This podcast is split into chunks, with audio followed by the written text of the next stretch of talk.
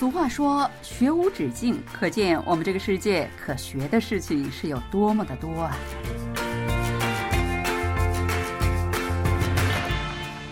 听众朋友，大家好，又到了我们韩国万象节目的时间了，我是小南。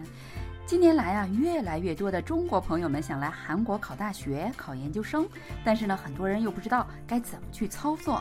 那今天呢，我们有请在韩国呢有着本科毕业并且两次考研经历的中国才女刘艳，为我们介绍一下相关的情况吧。哎，刘艳你好，请你给我们的听众朋友们介绍一下你自己怎么样？主持人好，听众朋友们好，我叫刘艳。毕业于韩国东国大学影像大学院公演艺术专业，来到韩国已经五年了。我本科是国内韩语专业的，在国内上完大二之后，参加了学校的二加二交换生项目，在二零一五年初次来到韩国，插班到平泽大学的国语国文专业。毕业之后，成功考上了韩国东国大学的研究生，在今年二月正式毕业。哦，那就是说你。本科是在中国，呃，学了两年这个韩语系是吧？然后到了韩国的这个平泽大学，呃，学习的也是国语国文系，呃，是一个什么样的专业呢？呃，国语国文系是相当于中国的汉语言文学，主要是学的是韩国的韩国语这样子的一个专业，在里面学韩国诗句小说。就韩国语法什么的，然后难度还是比较大的。哦，那就是相当于在中国的这个中文系，呃的差不多的这样的一个相对的，在韩国的这个就等于韩文系这样子的是吧？在韩国叫国语国文系是吧？哦，你最近这段时间都在忙什么呢？因为最近疫情也是比较严重的，是吧？很多学生都在家上网课什么的。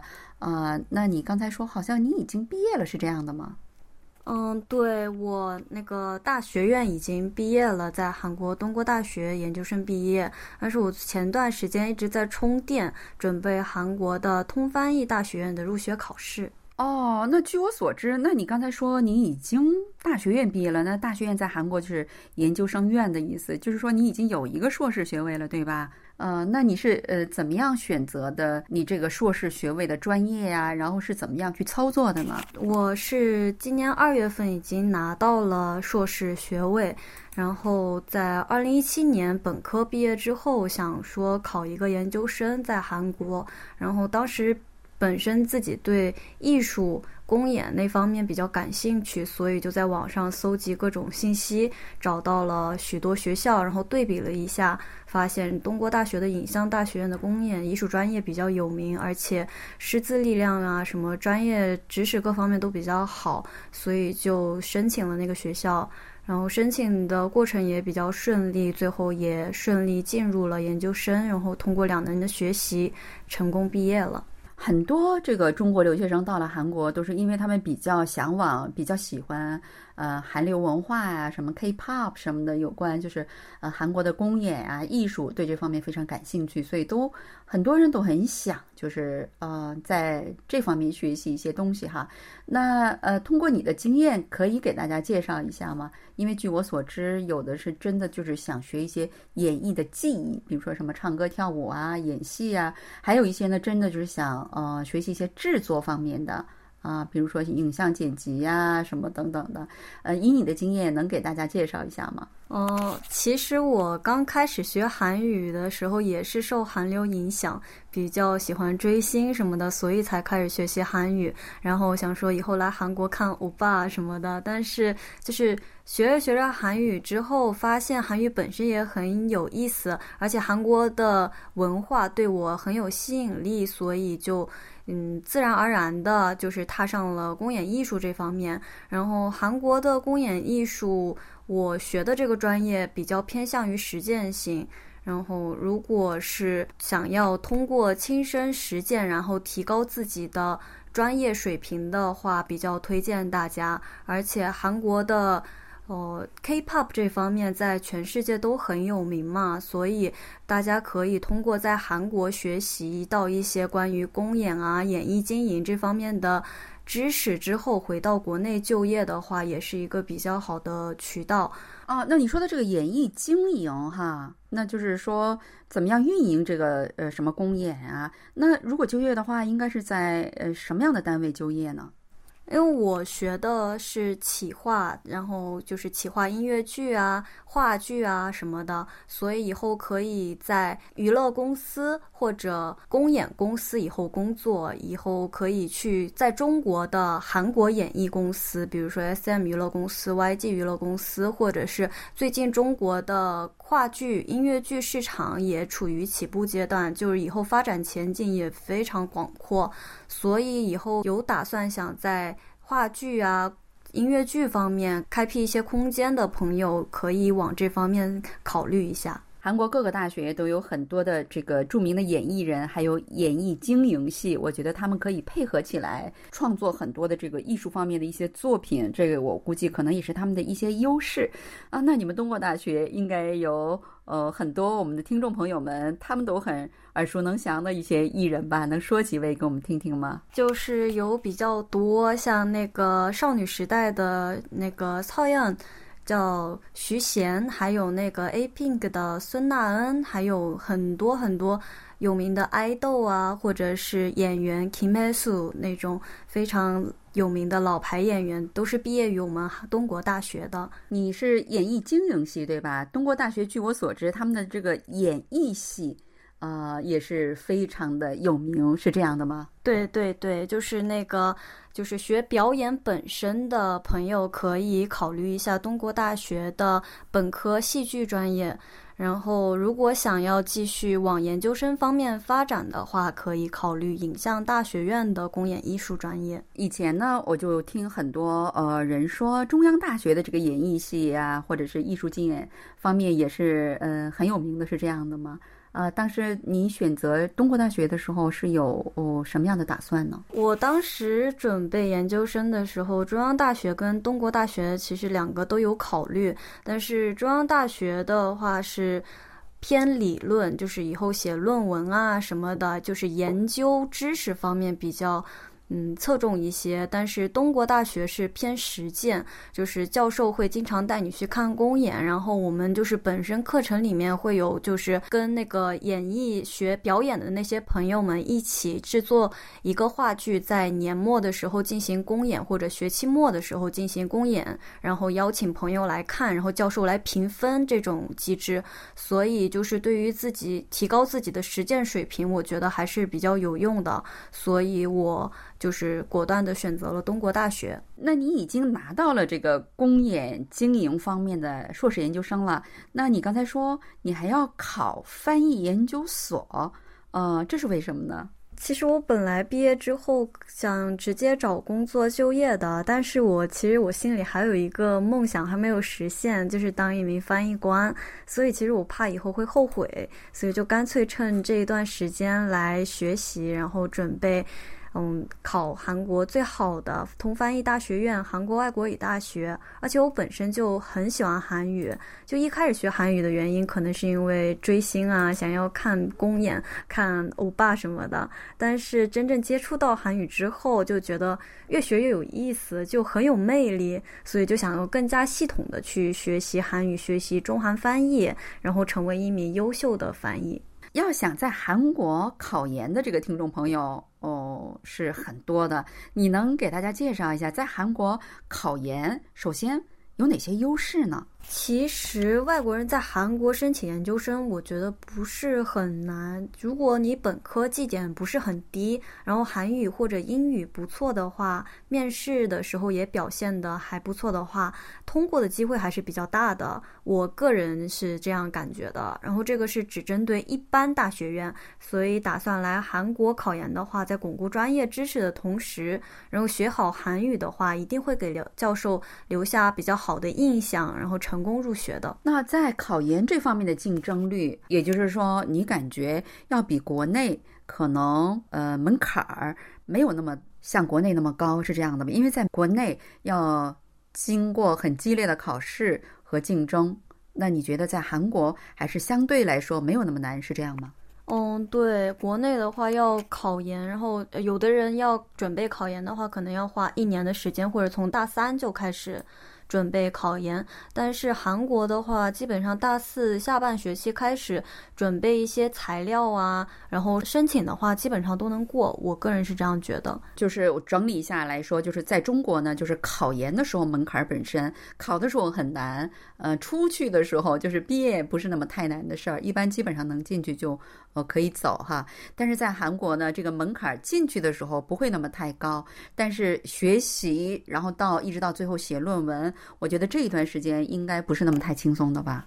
哦，对，您说的非常对，真的是进去容易，出来很难。毕业真的不是一件很容易的事情，因为最重要的，我觉得是那个语言的问题。如果你语言不好的话，最后你毕业的时候必须得写毕业论文。如果毕业论文不过关的话，教授怎么样都不会想让你毕业的。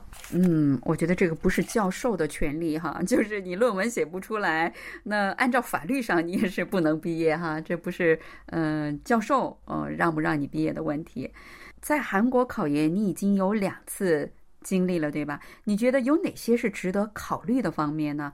比如说包括一些啊这一点必须要事先考虑到啊这些方面的一些问题，能给大家做个提醒吗？首先学费的话，大家这是一个不得不考虑的问题，因为在韩国读研的话，其实学费相对于中国来说要高很多。一个学期的话，起码得两三万；一年下来的话，可能四五万。然后再加上生活费各种的话，其实不算少的。那你说的这个四五万、两三万，那肯定是人民币了，是这样的吗？嗯，对对对，人民币。而且还有一个是语言的问题，就我周围很多的朋友在申请研究生之前，都会上一两年的语学院，就来提高自己的韩语水平。因为韩国的研究生上课大部分时间都是学生来发表的，有的是个人发表，有的是跟同期一起小组发表，所以不管是个人发表还是小组发表，都需要自己去找资料，准备发表。上课的时候自己用韩语来说，所以对韩语还是有一定的要求的。最重要的一点是写论文。论文的话，其实还是很难的。平时教授会经常让我们写小论文，然后硕士毕业论文的话，最起码得写七十页以上。有的比较难的专业的话，可能要一百页。然后本来用中文写论文，其实就对我个人来说，可能就不是一件很容易的事情。然后还要用外语写的话，可能就更吃力。我记得我当时。就是写论文的时候花了半年的时间准备，那个时候头发大把大把的掉，感觉自己随时都要猝死，真的是有点难。嗯，是这样，我觉得，呃，这跟韩国的整个的教育氛围也是有关的哈。就是说，嗯，大学院也就是研究生院，它主要是看你有没有这个意愿。要不要学习？如果你要学习，那你就拼命的学吧。呃，我们都会给你机会，大概就是这样。但是如果你过来你不拼命的学的话，那你很有可能就毕不了业，是这样的吧？嗯，对，大学院的话，主要还是看自己的意愿，靠自己的毅力。如果你能坚持的下来的话，你就能成功毕业，然后开辟人生的新篇章。那你最近在准备的那个通翻译大学院的考试，跟以前的那个考试，嗯，有呃哪些不同的地方呢？我最近在准备的这个通翻译入学考试的话，其实是跟我以前遇到的挑战是不一样的。因为学习翻译不仅要求韩语，其实还要掌握政治、经济、文化、科技，就各种各样各方面的知识，需要投入很多的时间和精力。每一天都是新的开始，每一天都是新的挑战，每一天都要学习新的知识。嗯，的确是这样哈，因为做翻译嘛，你真的不知道你会给谁做翻译。你可能给一个军事家做翻译，你可能给总统做翻译，你也可能给一个医生做翻译，对，是这样的吧？所以你必须要懂得大量的知识，你才不可能呃在翻译的过程中说，哎呦这件事情我没听说过，呃，会遇到就才能听懂别人说的话，是这样的吧？对，因为做翻译的话，其实遇到突发情况的几率还是比较大的。不可能说你准备的所有东西它都能用得上，或者说你所有的东西都懂，所以就比较考验你的应变能力。那在韩国，呃，就是翻译研究所，也就是翻译方面的考研，大概呃是怎样的一个排名呢？就是你们就是大部分的人想考这个专业的人，比较喜欢去哪一个学校？分布情况能介绍一下吗？大家就是最想考的学校，应该就是韩国最顶级的韩国外国语大学的通翻译大学院。然后第二名的话是梨花女子大学，第三名可能是中央大学，第四名是首尔外大这个样子。大部分的人都是为了准备韩国外大的通翻译大学院，然后准备一年或者是两年考试入学考试这个样子。是这样的哈。那如果是个中国的学生，那你觉得他应该怎么去操作考研？这个事情呢？嗯，作为中国留学生的话，如果没有任何准备的情况下，成功的几率还是很小的。所以我在请教了老师还有前辈之后，就报考了专门备考的学院，上每天上课学习新的知识，下课通过小组学习来巩固知识，提高自己。每天都要示意、跟读、摘要、小作文，就是。做这些练习，然后通过这段时间的学习，我感觉受益匪浅。不仅从老师那里学习到了备考的技巧，还学习到了如何让自己成为一个更好的翻译，为未来做准备。而且，其实学习小组对于我们来说是必不可少的。一起学习的朋友会指正我在使用韩语过程中出现的语法错误。我在学习到正确的用法之后，也会专门找个小本子记下来，以防自己下次再出错。在找到错误、改正错误的过程中，才能让自己变得越来越好。通过这几年在韩国读书，你有哪些感受呢？跟在国内读书相比，哪些方面收获比较大？又有哪些疾苦呢？哦，来到韩国这几年，我学到了很多，有苦也有甜，就遇到过成功，也有遭遇过失败。在这一过程中，我最大的收获就是学会了独立，自己解决问题，自己调节情绪。可能就是听起来有点苦涩吧，但是一个人在异国他乡嘛，有的时候难免会磕磕绊绊，想家啊，遇到不顺，这个时候可能就要通过自己来度过这个难关了。就其实我们。也是一个成年人了，不能老是从别人身上寻找安全感，安全感是自己给的。如果想要更上一层楼，就是塑造更完美的自己、更好的自己，就得果断的逃离舒适圈，为了遇到更好的自己而努力。而且我在留学的过程中也结交了许多很好的韩国朋友，还有和我一样的中国留学生朋友，在跟他们交流的过程中，我也学习到了很多，在异国他乡感受到了许多的温暖。那最后呢，再请你给我们的听众朋友们介绍一下，那就是在韩国考研的时候，具体操作的几个步骤应该怎么来做呢？你是怎么做到的呢？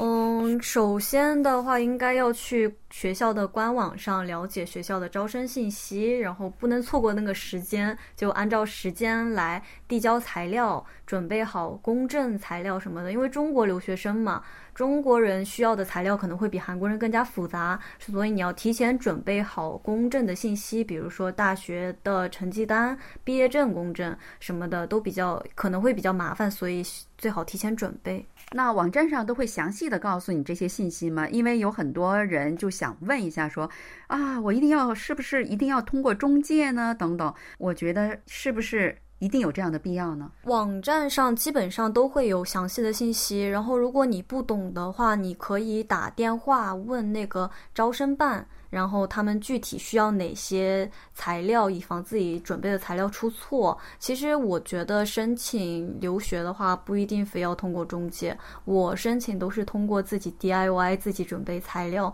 根本就没有通过中介，还能省一大笔手续费。对，这非常重要哈。呃，那他们那里面有没有中文？刚才你说的招生办有没有中文方面的工作人员呢？像可能留学生比较多的学校的话，可能会有中文方面的咨询人员，像他们那种留学生办公室那边。但是就看你申请的专业不一样吧，有的专业可能会有，有的专业可能会没有。哦，是这样的。